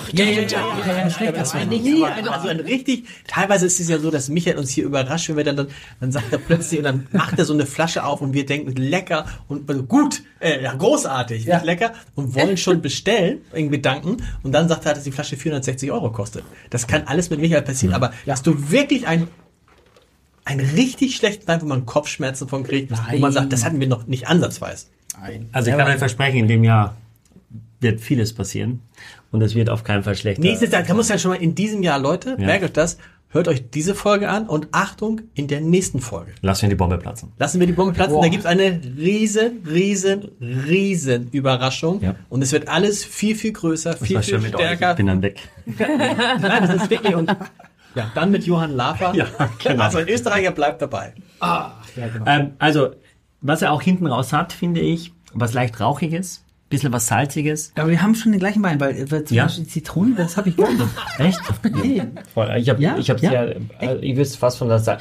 Du musst, also es ist ein bisschen das Holz natürlich, der Wein ist sehr, sehr jung. Du musst über dieses Holz gedanklich hinweg, das einfach nur mehr Gerüst geben soll und dann hast du dieses Zitrische, dieses Salz, irgendwie so eine Salzzitrone, die auch hinten bleibt dann, ne? Dieses Salzige. Übrigens auch 93 Parker-Punkte, also ich bin nicht der Einzige, der den gut findet, ob ihr das mögt oder nicht. Also das Ganze gut ausgehoben. Der Wein kostet 19 €. Der Wein kostet 19 Euro. Das ist ja gut. Oh, das ist ja fast ein Pirat. Wie kann man den bei dir kaufen? Ja. Selbstverständlich, den könnt ihr hier in unserem wunderbaren Paket unter 80 € kaufen. Und als nächstes gibt es einen Rotwein, weil es ist ja auch ein Gerücht so, dass, und ich glaube, aber es ist was dran mit den Enzymen, was ihr vorgeschlagen habt, das vor allem auf Rotwein trifft, ne? Dass man also gewisse Dinge, die im Rotwein sind, dann quasi Chinesen nicht so... Ganz kurz mal, Chinesen. Das gibt es ja einige, ich glaube, die Österreicher sagen Chinesen. Ist das Chinesen? Chinesen, ihr sagt Chinesen, ne? Ihr sagt Chinesen. Danke, ihr, Michael. Ihr Deutschen. Danke. Ihr Deutschen, ja, ne? Ja, was denn? Aber Chinesen ist egal. Ja gut, ich kann ja nicht vorschreiben, wie man in Österreich zu sprechen hat. Das also, stimmt. Wenn das so ist, dann ist das so. Nein, ihr seid ja Deutsche. Ja, ja, aber ich weiß ja nicht, wie in Österreich, wenn die so sprechen, dann ist es so. Aber ist es egal, wenn einer sagt Chinese, ist egal, wenn einer sagt China, ist egal. Achso, ja, nee, das stimmt. Obwohl, ich bin ja noch nicht mal Chinesin, ne? Das ist jetzt Geheimnis gelüftet, ich bin Vietnamesin. Also ich wird's ethnisch. Eigentlich bist du ja Emshornerin. Das ist ja eigentlich, ich weiß nicht, wann ist man Emshornerin, wenn man da mal gelebt hat? Bist du da geboren? Nee. Wo bist du geboren? In Hamburg. Dann bist du Hamburgerin. Das ist nämlich das Gute, das muss man auch mal sagen, wenn man zum Beispiel wie ich in Emshorn lebt, aber in Hamburg geboren ist. Trotzdem Hamburger? Ja, man ist ja Hamburger. Aber wenn jemand du hast bestimmt ein PI-Kennzeichen. Ich habe kein PI-Kennzeichen. So. Aber es ist mir auch immer egal. PI steht für den Kreis Pinneberg. Die Bahn hat gar kein Kennzeichen. So. Aha. Danke, darf ich auch ein bisschen von dem Rotwein? Ja, ich komme nicht ran. Und zwar habe ich gedacht, ich serviere euch einen ganz leichten Rotwein. Auch ideal ein bisschen gekühlt. Und das ist ein Beaujolais.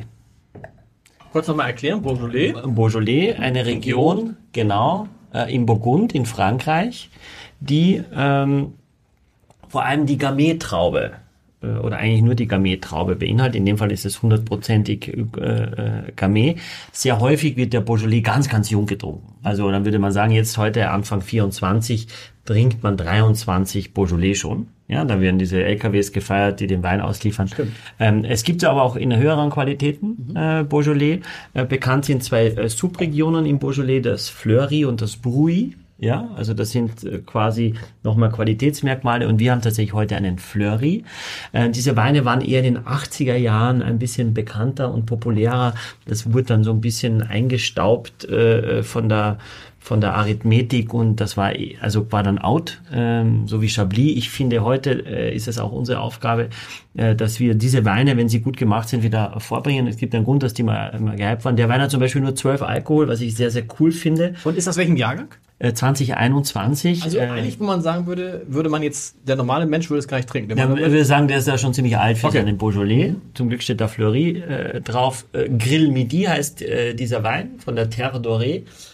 Und wow. Mich nerven immer im Januar diese Leute, die nichts trinken. Dry January. Ja, Dry January. Das ist auch schrecklich. Extrem und ich weiß nicht, oder ihr könnt uns gerne schreiben. Das machen nur Alkoholiker, oder? Ja, weiß ich nicht.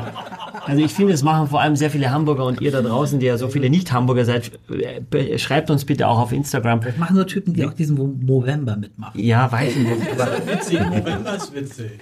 Nee, ich glaube, das machen Leute, die beweisen müssen, dass sie keine Alkoholiker sind. Ja. Dass sie mal einen Monat ohne Alkohol können. Ja, das ist so. Ich glaube, wenn man sich hätte... Und dann sagt man so, boah, mir macht das überhaupt nichts aus, ich habe gar keine Entzugserscheinung, ich bin überhaupt kein Alkoholiker. Ja. Also wenn man Weihnachten und Silvester sich ein bisschen zügelt und das ganze Jahr, finde ich, kann man auch im Januar was trinken, das ist meine persönliche Meinung. Es finden auch viele Weinproben statt im Januar. Winzer können reisen, weil im Weingut nichts los ist. Deswegen wäre es sehr, sehr schade. Also das ist jetzt mal wieder... Das ist ein geiles Geschmackserlebnis wieder, das wir so noch nicht hatten, finde ich. Ich habe noch getrunken. Ich finde das auch super. Oder? Das Talent. So völlig so wenig zu sehr. Michi, das ist die China-Restaurant-Serie. Eigentlich sollte ich das... Können wir das direkt so einfach im Laden hinstellen? Das Paket? Ja, das können wir über... Michis China-Restaurant-Edition. Also, kannst du für uns auch noch mal was kuratieren? Ja, selbstverständlich. Also es ist auf jeden Fall sehr, sehr intensive Frucht schon in der Nase. Eine sehr bärige Frucht, in der Nase schon. Aber im Mund hast du dann doch... Also im Mund hast du ja fast so ich will nicht sagen... Traube. Ja, aber auch richtig so kräutrige Sachen, oder? Mhm. Also das ist ja nicht besonders fruchtig, dieser Wein, sondern der ist ja herb, der hat ja sowas wie Waldkräuter, wie... Ja. Ich will es fast schon richtig so... Ich will nicht sagen Thymian oder so, aber es ist sehr würzig. Es ist sehr würzig. Das Herbe kommt nicht zwingend vom Tannin, ja, also es ist keine harte kein harter Bitterstoff, ja. Es ist was Erfrischendes. Mhm. Diese Bitterkeit gibt wie so eine leichte, so eine Minzfrische oder so. Wo kommt sie her? Von der Gamay-Traube. Okay. Die eignet sich dafür eben sehr auch. Die Weine sind in der Regel auch nie so alkoholisch aus dem Beaujolais. Deswegen trinkt man sie gerne leicht gekühlt. Also den haben wir jetzt hier bei so 14 Grad oder so. Dann bleibt der noch frischer. Also ist auch nicht schlimm, wenn man diesen Rotwein tatsächlich aus dem Kühlschrank trinkt. Mhm. Ja, also ja. Weil das einfach super sein kann, auch schön frisch. Ein Glas mittags zu trinken oder abends zu sagen, ich mache mir so eine Flasche auf, auch wenn ich heute nur ein Glas trinke und trinke ich morgen weiter. Weil viele ja mit Rotwein automatisch schwer und alkoholisch und mache ich jetzt nicht auf. Und das ist eben eine sehr erfrischende Alternative. Wir haben jetzt noch einen Wein mit Restsüße, der noch weniger Alkohol hat. Aber Michael, was sage ich jetzt, wenn ich lege mir ja fast schon mit meinem Schwiegervater an, wenn ich den Rotwein aus dem Kühlschrank hole, dann macht er so bewusst, macht er so und geht zum Kamin und macht dann den Kamin und dann viel zu kalt und ich sage, du hast sie nicht alle. Warm wird er ja von alleine, aber der trinkt ihn praktisch, der braucht den auf Zimmertemperatur noch, was sage ich dem? Also sagen tust du ihm nicht, was du dir denkst, dass es ein bisschen eine Generationsfrage sein kann. Ist das so? Das ist so, ja. Weil man das so gewohnt ist. Man hat früher auch den Cognac immer im großen Schwenker getrunken und heute weiß man, dass es den Alkohol zentral positioniert und daher schmeckst du erstmal nur den Alkohol und das willst du gar nicht. Also jeder Hennessy oder irgendein großer Cognac-Firma, Camus oder so, hat die eigenen Gläser sind viel schlanker, aber die das eben nicht mehr machen. Leute haben früher teilweise das Glas erwärmt und haben dann ihren Cognac reingemacht, ne? Also um das noch mehr richtig reingeknallt. Und am Ende des Tages bewertest du das natürlich nicht, Lars. Wenn er das so mag, dann kriegt er das natürlich so. Also im Idealfall machst du eine kleine Karaffe, schenkst ihm einen Schluck hin, stellst ihn schon vorne hin und sagst, hier für dich, lieber, wie heißt er? Schwiegervater. Nee, Schwiegervater. lieber Papa. Lieber Klaus heißt er. Lieber Klaus, für dich, weil du magst den Wein ja lieber, wenn er... Oh, das ist gut, das mache ich, das mache ich. Aber wir trinken ihn gekühlt, ja. Und dann, finde ich, ist es eine große Wertschätzung, weil wie kannst du dich über ihn erheben, nur... Nein, ich erhebe dich nicht. Er will das Gefühl haben. Er macht sich darüber lustig. Das ist ja plakativ, wenn er sich so hinstellt. Nein, er macht es darüber lustig, dass wir es im Kühlschrank lagern. Sag ich, aber lagert ihr denn offene Rotweine alle irgendwie gekühlt, oder? Ja, also das ist für mich essentiell, dass der Rotwein auch temperiert ist. Weil ich finde es grausam, wenn der irgendwo steht, in leider sehr, sehr vielen Restaurants, steht der irgendwo im Laden. Ja? Und das über Tage offen. Und dann kriegst du so einen Wein, der mit 20 Grad ins Glas kommt. Ja? Und das ist echt Mist.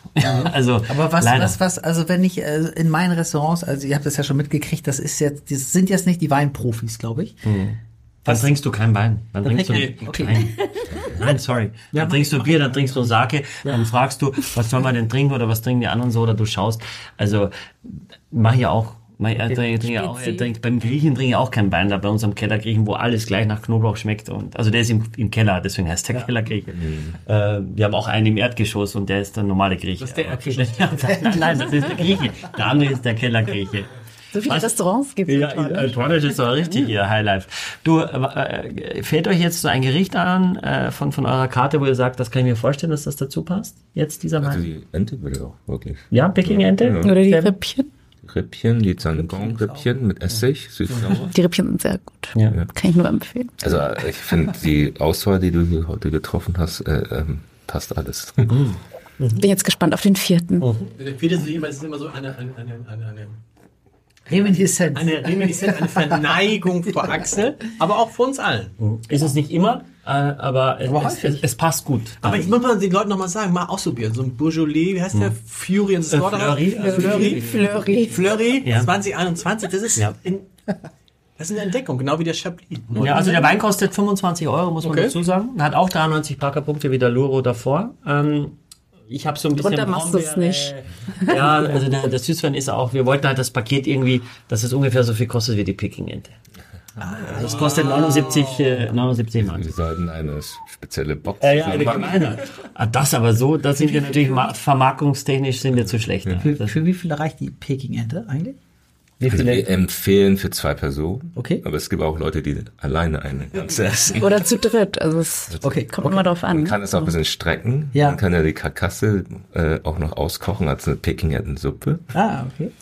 Oder man kann vorweg noch die Dumplings. Ist das eine ganze Ente? Ja. Ganze Ente. Also das... Die ist auch tot, das muss man auch dazu sagen. Die ist tot? Ja, dass du es mal gehört hast. Ist ja dann tot. Die ist tot. Ist nicht vegan. Okay. Aber man könnte tatsächlich mal in Hamburg machen, stelle ich mir gerade vor, Peking Live-Verkostung. Peking-Ente und du machst, wir machen so ein bisschen... Wir wollen sowieso on Tour gehen jetzt in diesem Jahr. Wir gehen dieses Jahr, aber es ist ja die große Bombe, platzt ja nächstes Mal. Ja, nächstes Mal platzt die Bombe. Und dann werdet ihr, dann werden auch ganz andere Weine ins Spiel kommen, muss man sagen, oder? Kann man das sagen, Michael? Ja, es wird auf jeden Fall, es wird nicht langweilig. Dann reichen die 93 Punkte nicht mehr. Es wird österreichischer, oder? Ja, österreichischer wird es auf jeden Fall, weil es bis jetzt ist mir zu wenig ist.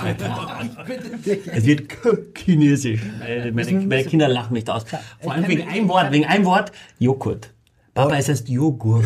Und ich sage immer Joghurt. Nein, es heißt nicht Joghurt. Können Sie sich beirren. Aber es heißt Joghurt.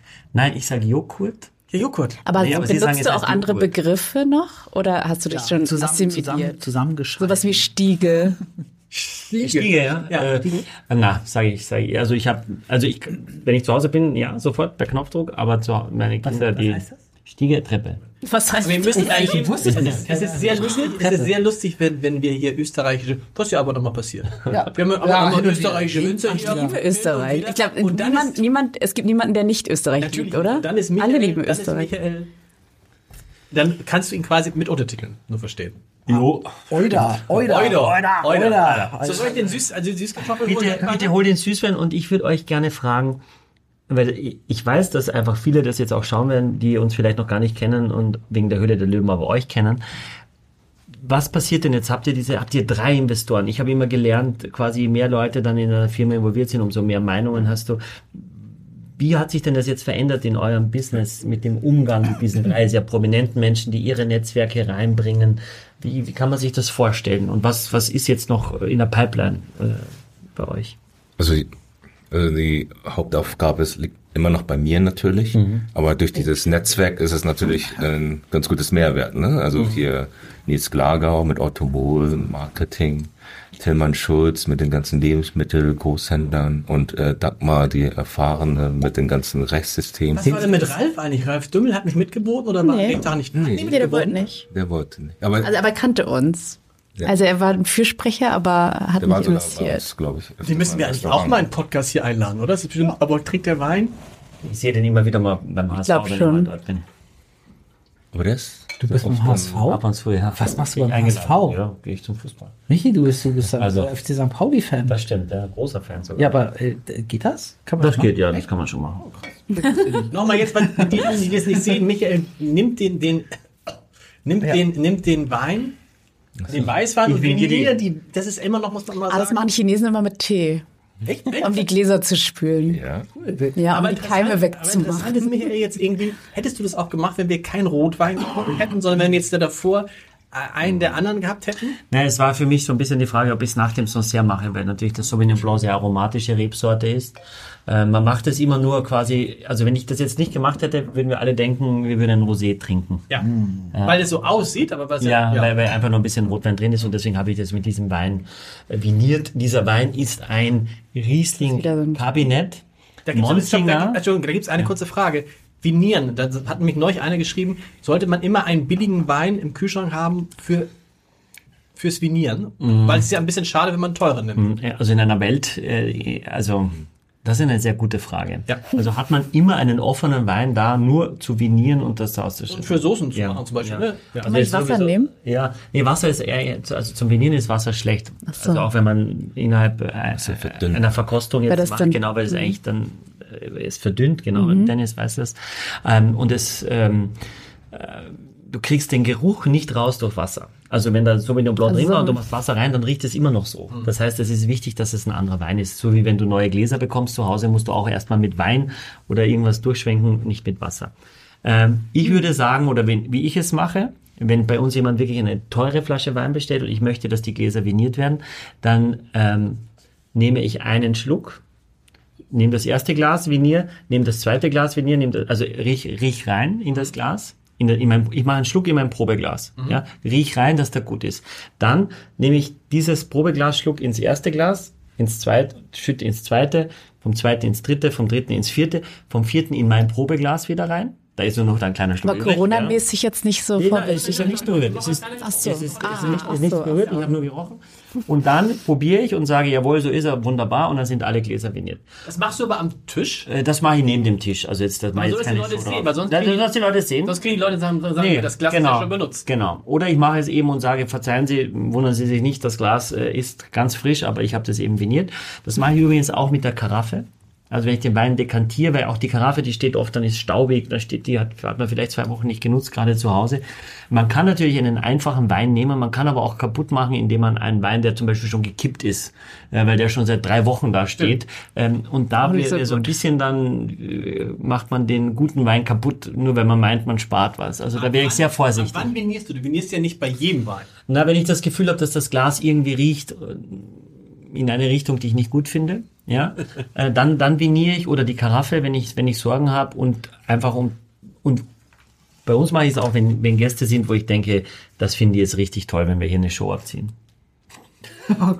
Das mache ich auch. Das ist jetzt ja doof. Jetzt denken alle, ist nur eine Show. Nee, nein, es ist keine Show. Es ist schon relativ viel Aufwand, ja.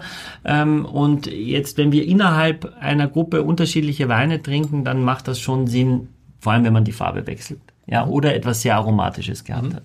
Ja, okay. Aber ich kann diesen Luro trinken und danach den Fleurie und da passiert genau gar nichts. Dann brauche ich nicht vinieren. Das kann ich einfach so einschenken. Wie findet ihr den Wein? Der ist top. Sag nochmal kurz, ich habe dich unterbrochen, Michael. Was das für ein Wein ist überhaupt? Das ist ein Riesling-Kabinett, Ortswein Monzinger von Emrich Schönleber. Also Frank Schönleber ist der Inhaber von dem Weingut an der Nahe. Ein Kabinett aus 21 mit nur 9 Alkohol. Und mit absolut knapp unter 50 Gramm Restzucker. Aus einem doch relativ aus einem relativ säureintensiven Jahr und deswegen wird uns der Zucker jetzt nicht ganz so. Ich bilde mir auch ein, vielleicht haben wir den Wein auch schon mal gehabt. Also ist auf jeden Fall VDP-Weingut.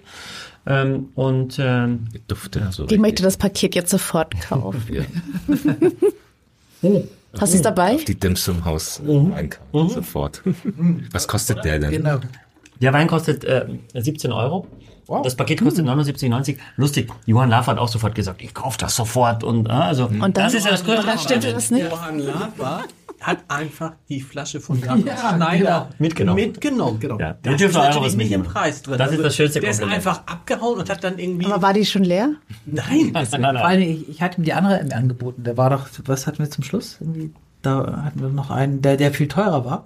AMG. Ja, genau. Der AMG hatten wir da drin und er meinte dann, nee, ganz kurz, weißt du was, wir müssen ja sagen, den AMG hat Michael wieder mitgenommen. Der hat mal kurz aufgemacht und dann hat gesagt, der Rest ist für mich. Ja. Übrigens finde ich hier natürlich ein unglaublicher Pfirsichgeschmack, ne? Ja. Ein unvorstellbarer Pfirsichgeschmack. Aber nicht kitschig. Nicht Weingummi. Nicht dein Zuckerpfirsich da. Aber es ist schon, wenn man Bock auf Pfirsich hat, ist es gut. Aber das Tolle ist, dass der 50 Gramm Restzucker, aber er wirkt nicht so picksüß. Also da gibt es Weine mit 12 Gramm, die deutlich süßer sind. Und ich finde nicht, dass er da so süß wirkt. Das finde ich interessant, weil der würde einem jetzt nicht, den könnte man jetzt das schon weiter trinken. Das ist eine Entdeckung, ne? Ja, das ist, glaube ich, so ein Nachmittagswein und so ein Dry January. Alle von denen. Ja, genau, vielleicht solltest du auch mal einen Dry January machen. Ja. Nachmittags. Meinst du? Ich meine, überhaupt dieses Wort Nachmittagswein ist schon ein bisschen gefährlich. Die 3-4-Regel. Ich denke drüber nach. Okay.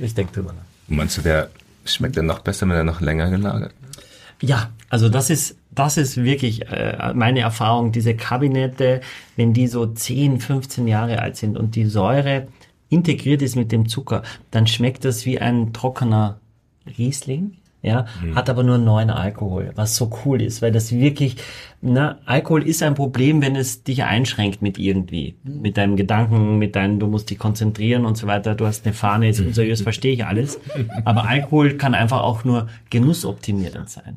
Ein Glas Wein kann einfach nur die Freude vergrößern von dem Essen, weil es zusammen besser ist. Oder man hat einfach das Gefühl, jetzt hat man etwas, was nicht nach Wasser schmeckt, trotzdem einem Freude bereitet, aber nicht beeinträchtigt, nicht dizzy macht, nicht irgendwie. Und das ist gar nicht so einfach, ja. Aber es gibt diese Weine und gerade in Deutschland gibt sie das. Und das ist ein Meister seines Fass, Emrich Schönleber, für seine Rieslinge. Er macht auch tolle Burgunder. aber bekannt ist er auf jeden Fall für das Frühlingsplätzchen, einer der bekanntesten unter Hallenberg. Das sind die großen Lagen von ihm, trockene, große Gewächse. Das ist jetzt ein Ortswein. Wollen wir den nicht mal einladen in Podcast? Oder ist unbedingt. Also sehr zurückhaltender, angenehmer. Wir hatten schon einmal was von dem, aber... Ich hatte jetzt gedacht, dass wir sogar diesen Wein vielleicht sogar schon mal hatten. Emrich Schönleber. Lina weiß das bestimmt besser als wir. Was sagst du so in puncto Salzigkeit? Nicht zu salzig, nö. Bisschen mineralisch, aber eigentlich... Was sagst du denn? Ja, ich habe schon das Gefühl, dass an der Seite der Zunge irgendwie viel passiert. Mhm. Aber ich kann es gerade nicht so genau. Also so turbosalzig finde ich es nicht. Was ich finde, ist, dass er sowas wie so eine Mandarinenhaut oder irgendwas Bitteres auch hat am Gaumen. Also dass du im Mund so vielleicht sogar ein bisschen Grapefruit, also sowas leicht Herbes auch wieder hast, was eine schöne...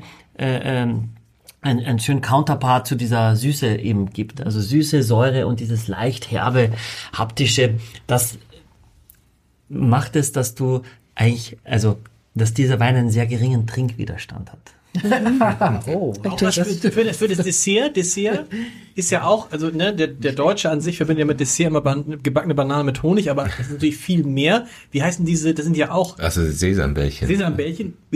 Kann man dann Sesambällchen dazu gefüllt? Habe ich jetzt nicht so auf der Pfanne mit Isbrohnmus drin. Dinger da, ja. Mit der Bohnenpaste. Okay. Aber das ist ja selber schon süß. Also der Wein muss immer süßer sein als das Dessert. Das haben ist schon oft. Ja, manchmal diese Sesambällchen sind ja nicht besonders süß. Nee, aber ich glaube, das passt aber nicht. Da würde ich eher... Entschuldigung, gibt es bei euch gebackene Banane mit Honig? Ja, klar. Klassiker, ja? Ne? Bei Chinesen. Okay. Aber in China gibt es das nicht. Aber das ist ein Klassiker. Gibt es sowas auch? Ja, natürlich. Ja? Also wir haben die Best-of. Okay. Also wir können alles bedienen. Aber es ist auch mein Lieblingsgericht. Gibt es die eigentlich auch? Es gibt auch Bohnen mit Hack. Weißt du, es gibt sogar doppelt gefrittiertes Schweinefleisch. Nee, Iberico. Süß-sauer. Oh, Iberico. Ja. Wow. Okay. Aber dieses Schwein wurde verbannt bei uns. Okay. Dieses Bohnen mit Hack, das ist so, also ich habe das erst vor kurzem kennengelernt tatsächlich. Und bist so, feierst es so ab. Ja, aber ich hätte das,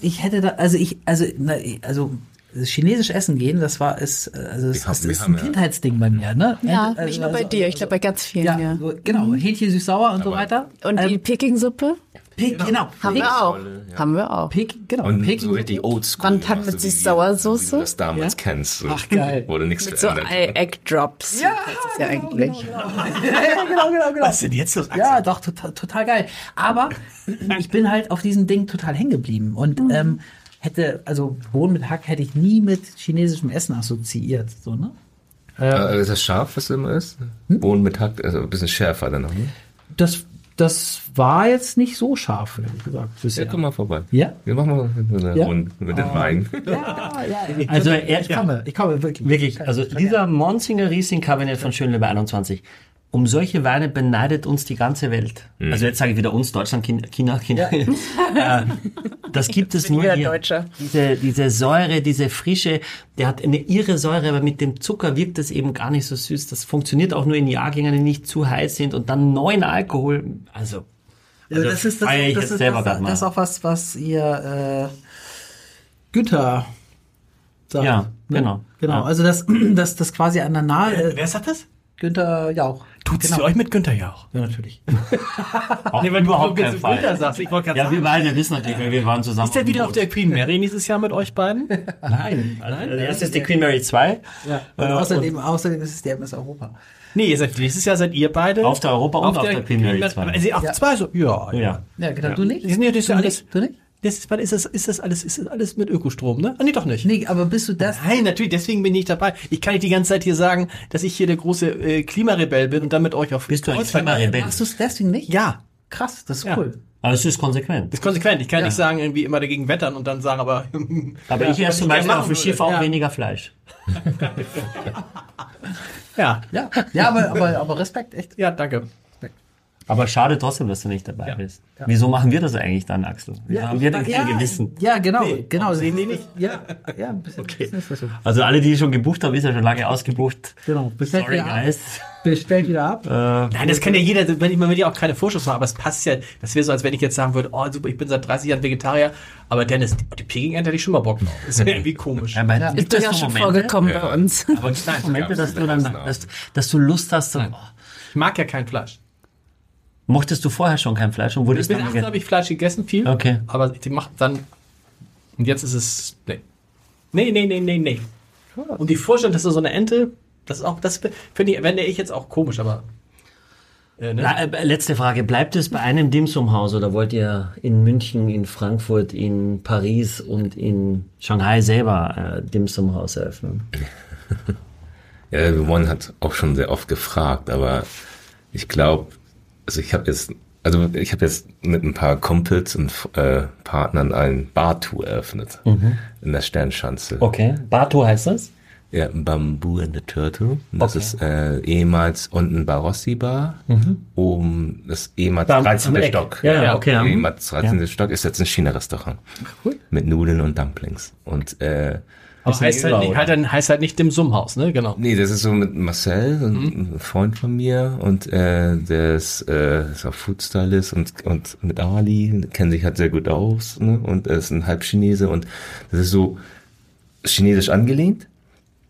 Eigentlich geht es um Nudeln, chinesische Nudeln, so Gerührnudeln. Und das ist hier richtig gut angekommen. Also seit letzten Sommer haben wir das auf und immer ausgebucht und mal was Neues. Also das war dann so ein bisschen kreativ. Ständig seid ihr kreativ, Wahnsinn, dass ihr alles macht. Macht auch Spaß, ja. Aber jetzt so das Dim Sum Haus nochmal neu, weiß ich nicht, also, oder? Unter anderem Namen. Ja, vielleicht. Peking-Ente Haus. Ja, also nicht so eine große Auswahl an Speisen, vielleicht ein bisschen selektierter, weil... Du brauchst ja auch die Köche immer. Ich meine, das ist ja, und die wachsen ja nicht an Bäumen. Ja, und ich sag mal, so Nachfrage gibt es schon.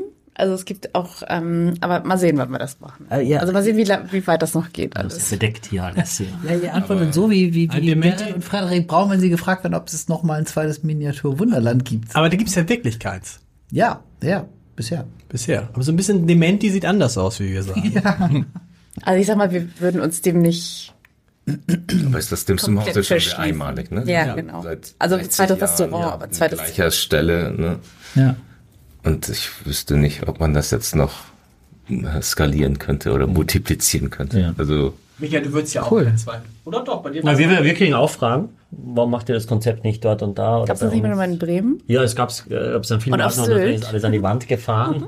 Und das wollen wir. Das Konzept der Hanse-Lounge. Ja. Havanna Lounge. Nee, wollen wir nicht. Aber wir haben uns jetzt zum Beispiel, wir haben einen Partnerclub in Frankfurt. Der ist der Airport Club am Flughafen und der ist seit 20 Jahren unser Partnerclub. Und dem ging es jetzt wirtschaftlich nicht ganz so gut, weil die vor allem Tagungsräume und da war der Flughafen ja zu und alles, die letzten. Und die haben so eine kontrollierte Insolvenz hingelegt, wie es natürlich auch den einen oder anderen erwischt hat in der, ich sag mal, Obergruppe Gastronomie und noch erwischen wird leider. Und da haben wir gefragt, ob wir irgendwie helfen können, haben die gesagt, tatsächlich ja. Und da haben wir jetzt uns zum Beispiel eine kleine Beteiligung als Hanse-Lounge dort, um zu sagen, wir wollen unsere Weinexpertise einbringen, aber wir wollen nur, wenn wir gefragt werden, wir werden da nicht ungefragt euch irgendwelche Ratschläge geben. Sowas schon, dass Leute uns fragen und wir da mithelfen, aber selber sowas zu machen, und da verstehe ich, es ist wahnsinnig viel Aufwand, man steht doch mit seinem Namen da. Und es ist ein sehr, sehr personenbezogenes Geschäft und letzte Frage an euch. Neues Jahr, Mehrwertsteuer. Habt ihr in beiden Restaurants einfach oben drauf gemacht? Ich fang mal an jetzt, einfach mal unhöflicherweise. Wir haben das ganz klar kommuniziert. Wir haben auch unter... also muss man für alle, die es nicht kennen, von 7 auf 19 wieder, ne? Von 7 auf 19. Wir haben auch in 2023 keine Preiserhöhungen gemacht. Ich habe auch von Kollegen gehört, die gesagt haben, wir haben im Dezember schon, da sitzt das Geld lockerer und deswegen brauchen wir jetzt nicht, oder wir haben mehr. Wir haben ganz klar und offen kommuniziert, dass wir das um diese zwischen 10 und 12% erhöhen. Also machen wir auch weniger, wenn es eine komische Summe war, aber nie mehr. Und am Ende, wir haben fast nur Geschäftsleute. Ja, und für dieses Jahr ein durchlaufender Posten in der Mehrwertsteuer. Also das kostet jetzt gleich viel wie vorher, ja, die Mehrwertsteuer. Und von daher ist es für uns persönlich, toi, toi, toi, kein großes Problem. Für meine Mitarbeiter ja, weil die natürlich auch mehr Geld zahlen, wenn sie zum Beispiel zu euch gehen, weil das nutzen sie natürlich privat. Aber jetzt auch ganz normal Mehrwertsteuer, dann irgendwann kommt 19% wieder gesetzt. Ja. Geht ja nicht anders. Das musst du ja sowieso. Die Frage ist nur, du nimmst jetzt 12% Marge und das ist natürlich hochgradig unseriös, weil wieso hast du vorher 12% mehr gehabt? Dann hast du mich ja ein Jahr oder zwei Jahre oder drei Jahre beschubst. Das ist ein gutes Argument, kann man sagen. Guck mal, ne? Also wir wollen ja nicht beschubsen. Ja. Ihr Lieben, Michael, wer kommt nächstes? Wer kommt, wenn die Bombe platzt, den Gast können wir nicht verraten. Sonst würde die Bombe schon ein bisschen. Aber danach, wer kommt denn nochmal, einen Ausblick auf dieses Jahr? Wir haben ja immer noch unsere ewig lange Liste. Hubertus Meyer-Burkhardt, Linda Zerwakis. Mhm. Die sind ja alle, haben alle schon zugesagt. Lustig war, Termin finden. Guido Ganz. Ich wollte schon kurz indiskret sein, aber nicht. Ja, so. Ich verrate es noch nicht. Doch, was denn? Nein. Außerdem heißt der Guido Kanz. Guido Kanz. Du sagst immer Ganz. Hast du wieder auf dem Niveau von John Bon Jovi? Was? Bitte? Hast du auf dem Niveau? Ja, also mit Sting bin ich nach wie vor in Kontakt, dass ich möchte unbedingt. Ja, haben wir doch schon drüber gesprochen. Ich finde Sting, ja, ich bin ehrlich gesagt, wenn John Bon Jovi dabei ist, Sting natürlich. Ja, es ist schon zweite Liga. Nee, Sting wäre schon okay. War das Podcast denn auf Englisch? Also Brad Pitt. Ja. Ja. Brad Pitt. Wäre das so dein? Ja, das wäre so mein Favorit. Kannst gerne einladen. Als John Bon Jovi da war, haben sehr, sehr viele plötzlich aus Freundeskreis, eigentlich immer nur Frauen. Kann ich da auch mal dabei sein? Wo du denkst, hat dich nie dafür interessiert. Null. Aber wer kommt, Michael? Mach mal einen anders. Mach mal einen nice. Mach mal Angelina Jolie. Ja, aber wer kommt? Lustig, dass du Anders sagst, weil es gibt einen Anders Grauburgunder von Thomas Anders. Und der war vor kurzem bei uns. Ja, der ist aufgetreten. Dann hat er Mitglied gebucht. In der Hanse-Lounge? Ja, hat er Mitglied gebucht. Sherry Lady. Ja. Das war sehr. Und der kommt auch. Der kann sehr gut singen, logischerweise, ja. Und er ist jetzt Weinpersönlichkeit des Jahres bei Vinum geworden. Thomas Anders. Oh, und was sagt das für... Der soll jetzt nett sein. Ja, und ich habe ihn angefragt, weil er macht den Wein zusammen mit dem, der ja auch so umtriebig ist, der den Girl in a Balloon Rosé gemacht hat, weißt du? Wo den Rosé mit dem... Ja, genau. Den Banksy-Rosé da. Ja. Wie heißt der denn nochmal? Komme jetzt nicht auf den Namen. Aus Rheinhessen. Toller Winzer. Also, es ist viel in der Pipeline. Wir wollen halt nicht so viel verraten. Wir bedanken uns herzlich, dass ihr da wart. Vielen Dank. Sehr charmante Gäste. Und wir erheben das Glas auf Chinese New Year. Schon ausgetrunken. Ja. Nein, das geht gar nicht. Das ist immer der beste Wein ist der immer, der schon leer ist. Wann ist Chinese New Year eigentlich? Ich glaube, dieses Jahr am 10. Februar, glaube ich. Ja, des Drachens. Das ist mein Jahr. 10. Februar. Oder? Muss man mal googeln. Also, du bist Drache? Ich bin Drache, ja. Aha. Du bist Drache. Alle 12 Jahre wiederholt sich das. Okay. Und ja, ich werde jetzt dieses Jahr 48, deswegen Drache. Krass. Und Michael, wie alt bist du? Man fragt nicht nach dem Alter. Nein. Also man fragt ihn nach dem Alter und der fragt mich, Michael, wie alt bist du? Merkst du? Nein, mein Fehler. Bei Frauen. Ja, aber ich, du wolltest das Sternzeichen. Das Sternzeichen, oder verrät das gleichzeitig das Alter? Ja, eigentlich schon. Okay, vergiss es. Michael, bist du nicht dieses Jahr nicht ein runder Geburtstag steht an? Aufs Leben. Ein guter Podcast braucht auch ehemalige Teilnehmer.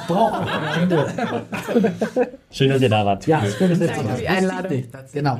Auf Bohnen mit Hackfleisch bei Edeka. Ich werde 46. Exklusiv für alle Fans der Vier Flaschen. Mit dem Gutscheincode Podcast spart ihr auf euren ersten Einkauf bei Silkes Weinkeller ganze 10%. Angebote entdecken unter www.silkes-weinkeller.de.